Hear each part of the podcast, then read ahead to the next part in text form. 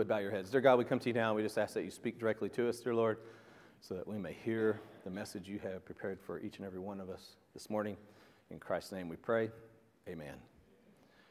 We're going to continue in the series in His Own Words. These are, these are uh, this is scripture that's pulled out. This is uh, the, the words and the voice of Jesus Christ. And um, today is uh, today's going to be a little bit of a, of a rough ride, okay? So you can go ahead and, and assume this position if you want to, okay? Um, Matthew 23 uh, is, they talk about it being like the, the upside down part of the Beatitudes. These are the woes. This is Jesus Christ talking um, to the um, religious leaders. These are people who should be doing better. They should be doing um, a better job. They should uh, have purer hearts. They should be leading people to heaven. And they, in the words of Jesus, they are not. And I think that this is uh, a problem that in a sermon that has gone down through the ages, and it's surely appropriate today. So um, I guess um, if I offend you this morning, I think that's what God is intending. I have not wanted to preach this sermon.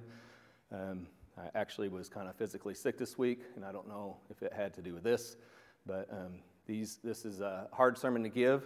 I think it pretty much strikes on every, um, it offends every person who hears these words. Uh, it doesn't matter what side of the political spectrum you're on, it's going to offend you. It doesn't matter what side of, of what issue you're on, these words are going to offend you, okay? And again, these are the words of Jesus Christ. So um, I would invite you sometime this afternoon or maybe this week to open the Bible to Matthew 23 and, and read these. I would ask you also to go to Matthew 5 and read the Beatitudes and see and hear what Jesus Christ is saying. Because um, I think religion has, and I mean religion as a man made thing, has become a problem. And I think that um, anytime that, that we put anything man made in front of Christ, it's wrong. Okay? And I think anytime we can reflect on and, and go to the, to the actual words of Jesus Christ, that, that's a better thing. Okay? So, that being said, it says that Jesus is speaking to the multitude, and it says that the scribes and the Pharisees sit in Moses' seat. Okay? They hold positions of honor, all right?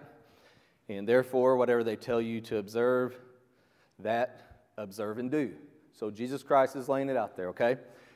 This is not an attack at their position. This is not the attack on, um, on you know, what they should be assuming here. This is um, Jesus Christ saying, be respectful to the positions of the church, be respectful to those in leadership, respect the, and honor the positions. He's not saying disrespect them, disrespect the positions. He is saying respect who they are, Okay, when they, and what they're supposed to tell you, that's what we're supposed to do. And it says, but do not do according to their works. So already, here we are. We're already going at it. They're not living up to what they're supposed to do. The leadership at this point is not. They are. They've been given um, power. They've been. Uh, they have assumed that power. They have responsibilities, and they are not living according to Jesus Christ. When you judge them by their works, they are not doing what they're supposed to be doing. And it says, For they say and they do not do. Okay? And that is, uh, that is an emblematic problem of humanity all throughout the ages, is that we preach, but we don't live. And I say a lot of times when, um, when things come back to um, haunt me in my own words, my own sermons, I always say it's easier to preach than to live it. Okay, it's easier to preach it than it is to live it.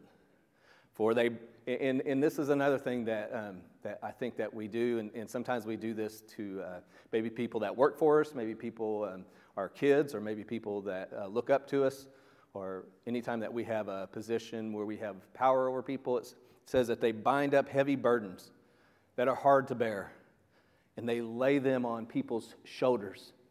and yet they themselves would not even try to move them with one little finger. That is just a statement there. And if you are, if you are honest with yourselves, each and every one of us have been in a place or in a position to where we have laid responsibility, we have laid burdens on top of people, and it's things that we wouldn't carry and we couldn't move on our own. And that is the ultimate failure of responsibility. And it says that, but with all their works they do, it is to be seen by men. Everything they do is for show. Everything they do is for recognition. Everything they do is to appear as if they are good. They make their phylacteries broad. Their, their language is really showy and, and flowery. And they enlarge the border of their garments so that they appear to be high and mighty. They love the best places, but yeah, they love the best. They, they love the best places at the feast, the best seats in the synagogue, and they love to be out in public and to be greeted with such honor and respect. So here we have men who have assumed positions that they are unwilling to fill. And I think that that is a statement, a broad statement of, of, about humanity. We have people trying to that are um, motivated to seek positions that they're not willing to fill properly. And I'm not speaking just politically. This is throughout. I mean, we have people who are unable or unwilling to be, you know, parents, fathers. I mean, how, how many grandma, how many grandmothers and grandfathers we have in a, another generation? How many uh, single moms we got filling both roles? How many single dads we got filling both rows? How many households we got where nobody's filling a row? And we got people wanting this position, that position, and they're unwilling to fill it. But yet they love all the stuff that comes with it. Okay? It says, don't imitate these guys. Don't be called rabbi, for there's only one, the teacher, your Christ, and you are all brethren. We're all brothers. We're all equal. Do not call anyone on earth your father, for there is only one Father, and he who is in heaven. And do not be called teachers, for one is your teacher, the Christ. And what he's saying here is, you know, don't imitate the rabbis. Don't be hypocrites. Don't be people who assume positions that you're unwilling to fill. If God puts you in a position, fill that position. Take it. And when things are in front of you and there's opportunities to make a difference, and you seek that role, you seek that position, you seek it to be led and driven by the Holy Spirit so that you can appropriately fill those roles. And let me just say this morning, and I'm speaking to Aaron Phelps here this morning too, okay? If you are in a position and you're not adequately filling those positions, today is the time and the moment to change that around and to make a difference and to fill that position and to fill it in the way that God has called you to fill it and do it. And that is from top to bottom, no matter how low you think you are, how mighty you think you are. If there's a position in your life, then fill it and fill it with the way that God is asking you to fill it. And don't just take positions for whatever the good comes with it, unwilling to handle the burdens that come with it. Do not call anyone on earth your father. So this keeps going. And then I want to go down there to the but in the middle of that. But he who is greatest among you shall be your servant, and whoever exalts himself will be humbled, and he who humbles himself will be exalted. This has to be identified as a recurring theme throughout Jesus Christ, his very own words. When you read the, the words of Christ, there's this message that don't put yourself above others. Be humbled. Be people willing to serve. Be people who look at people as equals. Love them. Don't love them from lording over them, but love them as equals. And this is where we're kind of missing the boat because I think sometimes we talk about love, but we're really unwilling to love people because we don't consider them equals. And it, because of the, all the divisions that happen, but sometimes the division is just they sin differently than I sin. And the way I sinned is okay. The way you sin is not. And I can't look at you as an equal because of the way that you sin. But the Bible says that if you break one commandment, if you let down one thing in the law, then you're guilty of breaking it completely. And it's the Holy Spirit that convicts, not us. Holy Spirit convicts. We don't convict. We love, we encourage, we're there to pray for people. Now, there are times and places when the Bible calls us to have a sit down with people to say, hey, you know, you're not doing right. But it also calls you, before you do that, to reflect on yourself and identify the times that when you got set down to say, when someone told you you're not doing it right, because you've been wrong and you've had to been set straight. Okay? So this is a recurring theme is this, is this idea that if you want to be great, keep yourself humble. Because the more humble you are, that's just John. John 13. The greater he is, the less I have to be. You know, in order for him to be great and to be shining in my life, there has to be less of me shining in my life. Because when I shine, he comes down. And then the spotlight's on me, and it's less about him. This is a recurring theme. And, and get ready because we're just, this is just the introduction, okay? and it says, but, and here we go, the first woe. And, and woe is like a, it's just like an exasperation and, and just like a, a, frust, um, a, a, a exclamation of frustration and, and letdown and, and identifying of wrongness. And it says, Woe to you, scribes, and you Pharisees, you hypocrites! For you shut up the kingdom of heaven against men. You neither go in yourselves or you not allow those entering to go in. What's this mean? What's he saying here? Woe to you, scribes, you Pharisees, for you devour widows' houses and for pretense make long prayers. Therefore, you will receive greater condemnation. Well, the first thing you need to identify there is that there will be levels of condemnation. That's scary, isn't it? And what is being said here is that these guys have an obligation, they have a duty to lead people to heaven, to lead people to Jesus. And they're not doing it. And they're not doing it because they're not living a life that reflects that. And so not only are they not leading themselves to Christ, but because they're not leading themselves to Christ, they're not leading people under their flock to Christ. And it's one thing to miss out on eternity for yourself, it's a whole another issue when you've been given the responsibility to shepherd someone and you have failed in that. You guys could probably leave. I could just preach this sermon to myself, okay? Because these words are frightening. And what's even more frightening is that this isn't coming from some pastor. Some, this is, these are the words of Jesus Christ himself. Okay? So we got an obligation here. And the obligation is, first and foremost, to live a life that reflects Jesus Christ. And then the other one is, we can't shut the door on people. We got to keep the door open and lead, help lead them to Jesus Christ as well. Here's the second one Woe to you, scribes, you Pharisees, you hypocrites, for you will travel to land far and wide, foreign, to win one converted, win one, people, one person to Jesus. And when he's won, guess what? You end up making him, this, and this is Jesus Christ saying this, you end up making him twice as much a son of hell as yourselves. Now, what's going on here? This is the inability to have anything after conversion, any type of ministry after conversion. We're just here for the numbers. We're just here so we can put in the bulletin how many saved, how many baptized. After that, we don't care. Now, we may not say that in words, we, we especially don't put that out on the billboard. Come and get baptized. After that, we don't care. We're not going to put that out there, all right? I'm not a marketing expert, but I know a little bit more than that, right? Okay? You're like, eat our peanut butter. It's terrible.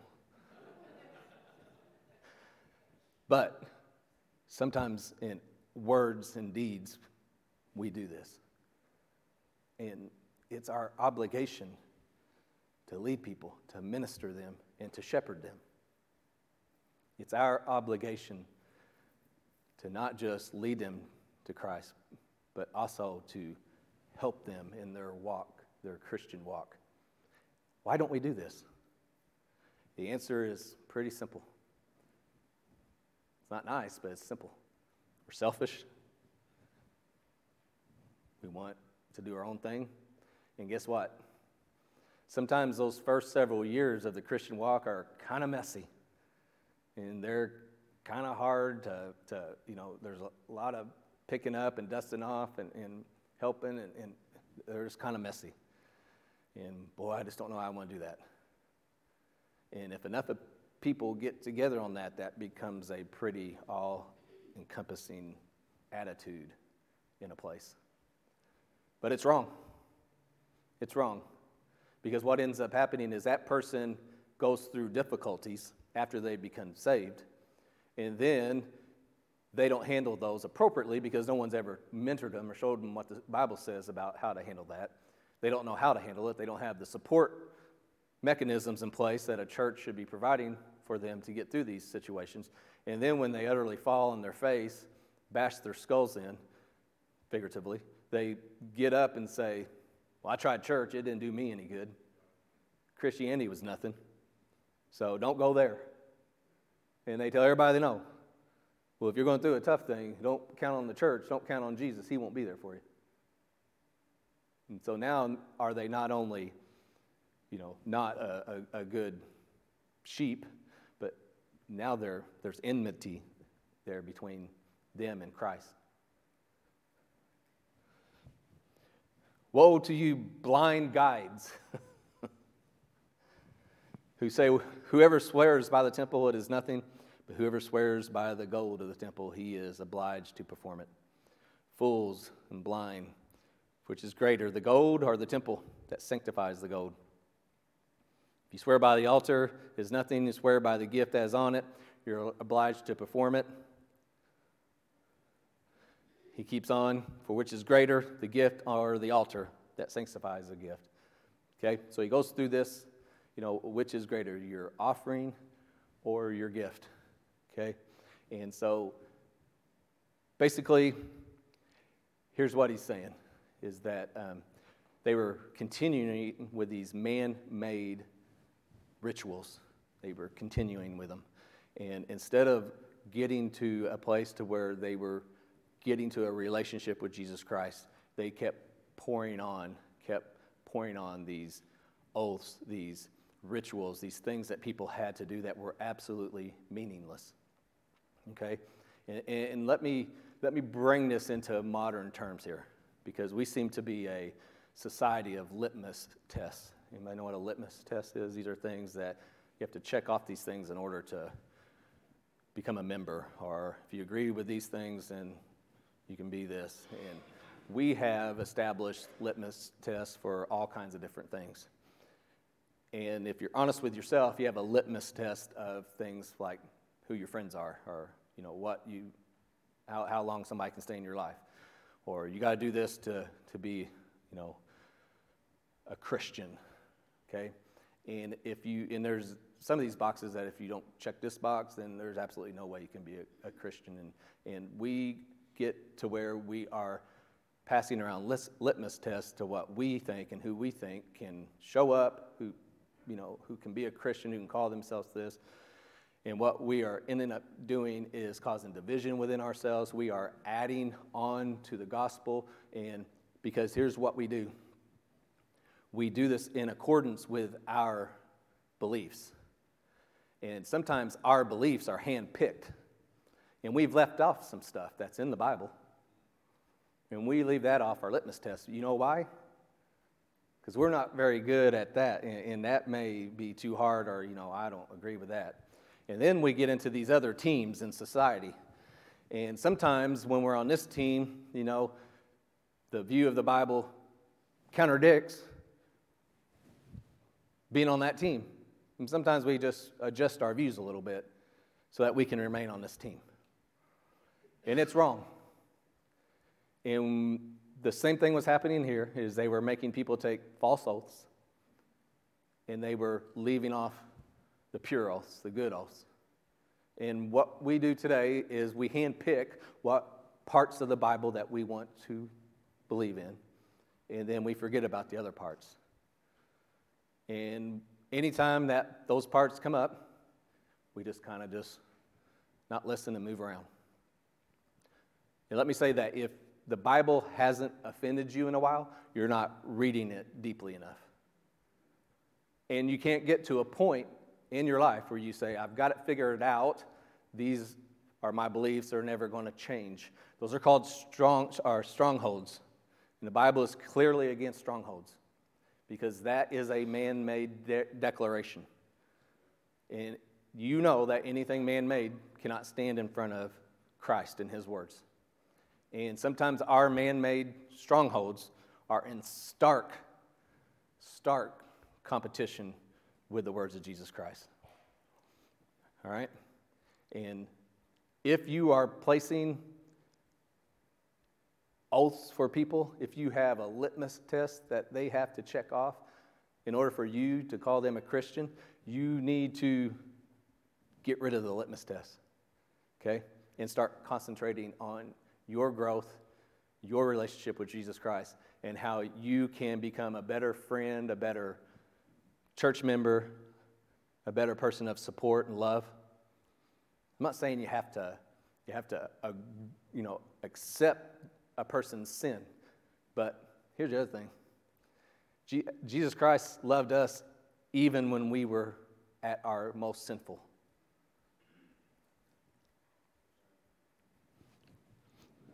They were obsessed with the trivialities.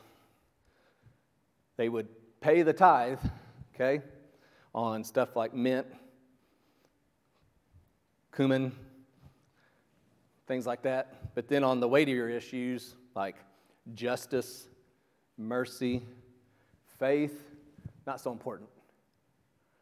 I, have, I had a person in my life, it's been years ago, and um, we had a relationship where we would meet, and it was a mentoring, mentor, mentee, and um, anytime, um, anytime we met, I would sometimes buy lunch for both of us. And they would always ask me how much it was so that they could pay a tithe on the gift that they had received from him. I always thought that was kind of strange a little bit. But I, I get it.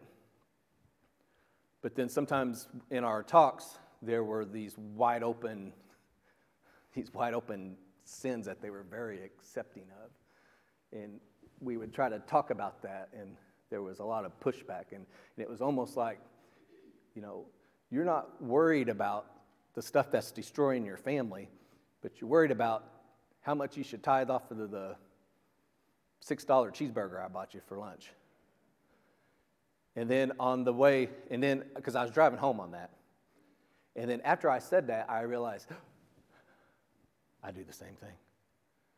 I get so tore, so tore up about some of the small stuff and in some of the gaping holes in my life. Drive on through that. I was, the pot, what is it? The pot calling the kettle black? Me and the, me and the kettle were having lunch every day. how much, how much did you tithe? I don't know. How much did you tithe? Arguing about that. It's stuff in our lives just destroying it, and we were both just don't see that. Blind eye. You know where that comes from? Sea captain, he wanted to go ahead and fight. And they asked it, then he was outnumbered, but he thought he could go ahead and win. And they said, uh, Do you not see all the ships? And well, he had a patch on an eye, and he put the periscope up to the patch. He says, I don't see anything. Let's move ahead. And they said he turned a blind eye to the enemy. That's where that comes from. That's what we do turn a blind eye to it and just keep on rolling right into to death. And then here's the other thing the things that bring out here justice, mercy, and faith. And let me say that if you have beliefs in your life and then you judge people or you want to apply these beliefs, there has to be an application of love. Okay? The Bible is very explicit that God is love, And if you have love in your heart, if you have love in your life and in your actions, then you have obviously have love in your heart, which is God. Okay? And if you're incapable of showing love and you're incapable of having love in your actions and in your application in your life, then you might need to check because there may not be enough God in your love in your life. All right. So when we apply this stuff in our lives, and someone wants to talk to you or have a discussion about some of these issues, and you are someone who is just a, you know, nothing else matters, that's, that's an attitude that doesn't show love and mercy, and people are not going to react well to that. And um, anytime, uh, you know, what is it? There's uh, no exception rules. Anybody, in fact, I, I read an article just this week about a school board member in across the country who instituted a no exception rule in the school that he was a school board member of.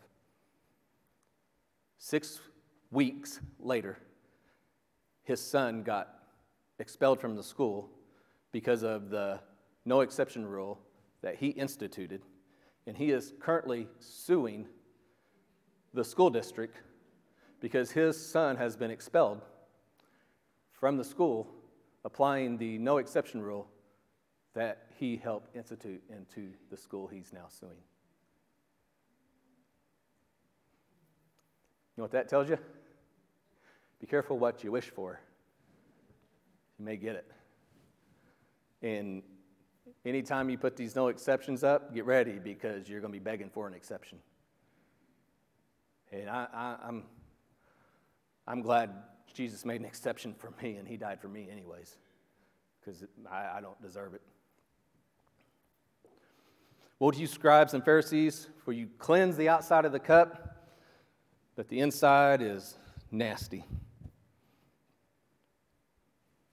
I, I have to even go on that.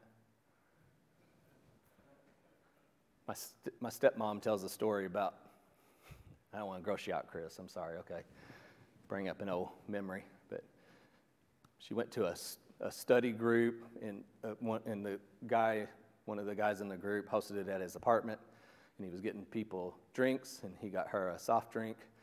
And as she was drinking it, the lower went down, there was a very thick ring of chocolate milk halfway down the cup. didn't, we didn't wash that one, did we? So, this is pretty self explanatory, right? Sometimes we boil the outside, we shine her up. Inside, not so much. Okay?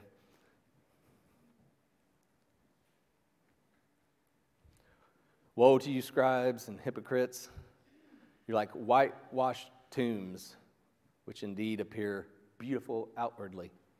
But inside, boy, the, the language here is very, isn't it perfect? A tomb. You're a tomb.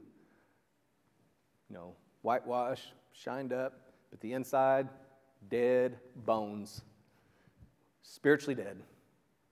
And I can't think of anything worse than being spiritually dead. And that can apply to a church, to a family, to an organization, to a person. And we need to make sure that we are not so worried about that outwardly, and yet we're full of dead bones.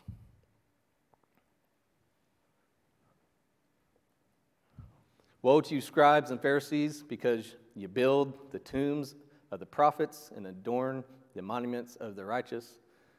And you say, if we had lived in the days of the fathers, we would not have been partakers with them in the blood of the prophets.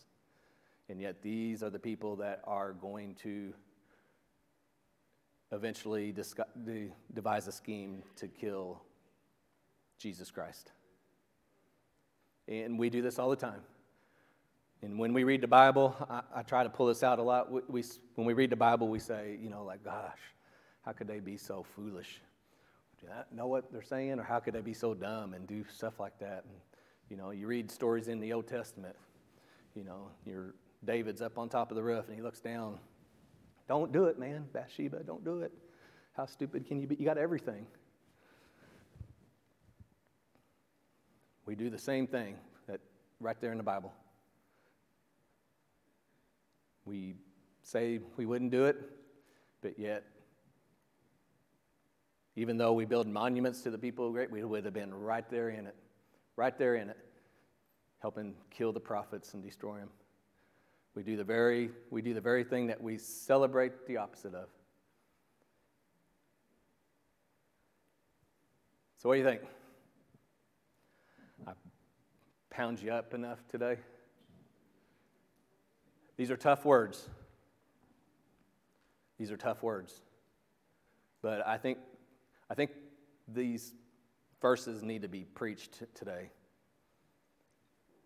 There's a lot in these verses, and there's a lot going on in the days that we live in that are just spot on with these verses. We do things that these verses talk about to the T of what he's saying. And it's silly. And it we, we in that very last whoa, it's like we would say we wouldn't do this, but then there we are partaking in the very same thing. It's almost like when you get to the end of those, it's like, well, I wouldn't do any of this stuff. Who, you know, woe to the Pharisees. I say it too. And then you get down there and they say, well, you're a Pharisee. Okay? Just like, you know, you are, thou art the man. Who, who is this man that killed the little ewe lamb? Let, show him to me. I will kill him. Justice needs to be brought. Well, you're the guy. And that happens in our lives all the time. Thank you for tuning in to Star Church's sermon. We truly hope that the sermon edified you today and brought you closer to the Lord. For more information about Star Church, visit our website at stargbchurch.com. Once again, that's stargbchurch.com. And if you would like to visit our church, our address is 4925 State Road 142, Eldorado, Illinois 62930. We now pray that God will bless you as you enter the mission field and bring His word to the world. And as always, we will see you next time here at Star Church.